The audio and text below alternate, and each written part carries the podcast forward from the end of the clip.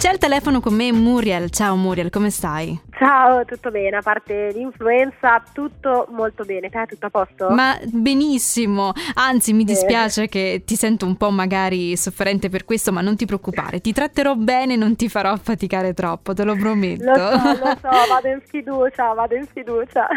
allora, guarda, questa sera ascolteremo la tua canzone, mi incuriosisce molto la pronuncia del tuo brano perché si scrive Gio, cioè io lo pronuncerei Giose, no? Perché la, il carattere finale in realtà somiglia a una E, ma in realtà è un 3. Esatto, è un alfanumerico. È e un quindi colpo di scena.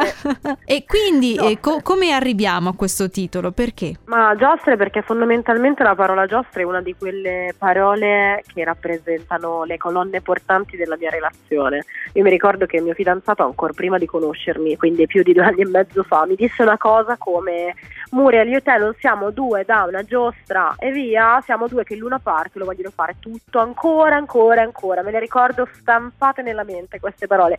E di fatti, detto in maniera meno metaforica, lui aveva visto ben oltre mh, quello che era il mio modo di essere apparente, sì. aveva capito che era una persona eh, che io ancora non pensavo di essere, quindi eh, era riuscito a vedere anche oltre più di me, ecco. Beh, il bello anche di conoscere una persona, eh, anche sentimentalmente, ti permette di scoprirti diversa, no? Esattamente, mi ha fatto scoprire una persona che io non ero e di, per questo motivo io lo chiamo, cioè lui è la mia giostra, perché comunque è quella cosa da cui io non voglio scendere, no? come i bambini quando vanno al parco che salgono su ste giostre che magari gli viene la nausea, gli viene il mal Però non vogliono mollare per nulla. Vogliono mollare, esatto. E secondo me l'amore è un po' questo, è una cosa bella nonostante ti faccia venire tante volte la nausea e di testa perché...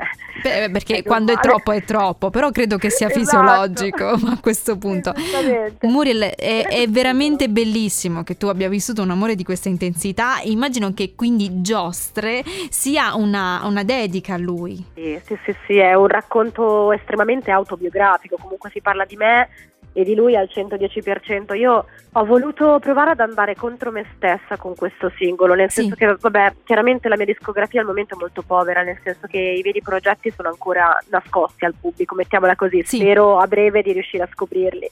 Però ecco, io sono una, un artista un po' come tutti gli altri, tendente al dramma. Cosa significa? che noi, come tutte le persone, troviamo molto più facile raccontare il drammatico, il negativo, l'amore tormentato, perché tante volte le cose belle passano inosservate. È no? vero, è non verissimo. Non diamo peso. È verissimo, esatto, è più facile esatto. scrivere di cose tristi. No, lo diceva anche Tenco, ma perché fai canzoni sempre così tristi? È perché quando sono contento poi esco, diceva, no? Esatto, io quando sono contenta l'amore me lo vivo, non, non sto lì a mettermi su un foglio a suonare la chitarra, non è cioè, ma stiamo scherzando? No, no, per carità. Però, però che, vedo che comunque in questa canzone di malinconia non ce n'è perché c'è soltanto no. tanto amore e io posso solo esserne contenta perché già solo ascoltare questo brano ti contagia di questo affetto, di queste carinerie che ci sono fra te e lui.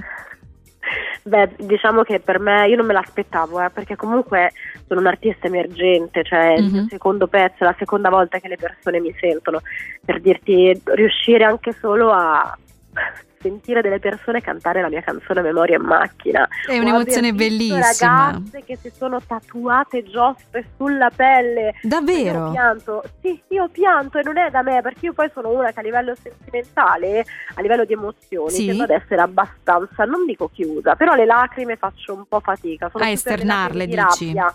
Esatto, non sono t- troppo per la commozione, no? Mm-hmm. No, lo capisco perché magari hai una corteccia dura fuori, no? Però eh, il, il, fatto che comunque ci siano delle persone che tengono così tanto la tua musica, eh, credimi, secondo me è un regalo prezioso che devi tenerti stretta stretta perché eh, poi nel corso del tempo potranno soltanto fortificare anche te come persona. Ma io non ti, non ti posso descrivere la, la forza che tutte queste persone mi stanno dando. Cioè, è veramente una linfa vitale. È pazzesco, è pazzesco. Io l'altro giorno, non so perché, stavo pensando a questa frase, che secondo me è veramente sì. vera.